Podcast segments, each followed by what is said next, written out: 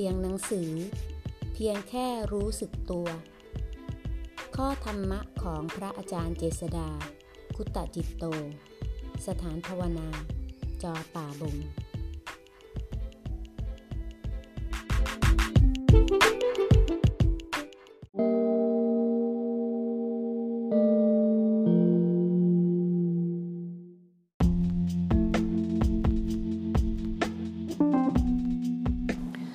น้า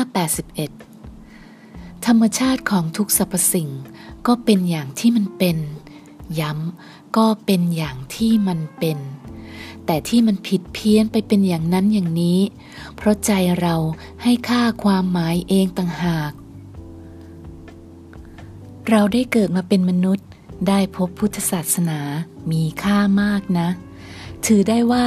เราได้สร้างสมบุญเอ่ยกุศลเอ่ยเอาไว้มาแล้ว ทั้งยังได้มาพบเจอคำสอนอันเป็นไปเพื่อความพ้นทุกข์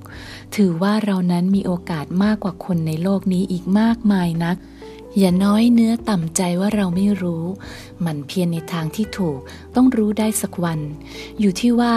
เราจะประคับประคองแสงแห่งบุญกุศลที่ส่งทอดเรามาจนถึงตอนนี้ได้มากน้อยเท่าไหร่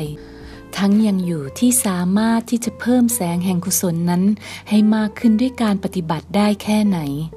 เราต้องขวนขวายเอาเอง พระพุทธองค์ได้ชี้บอกทางไว้ให้เราแล้ว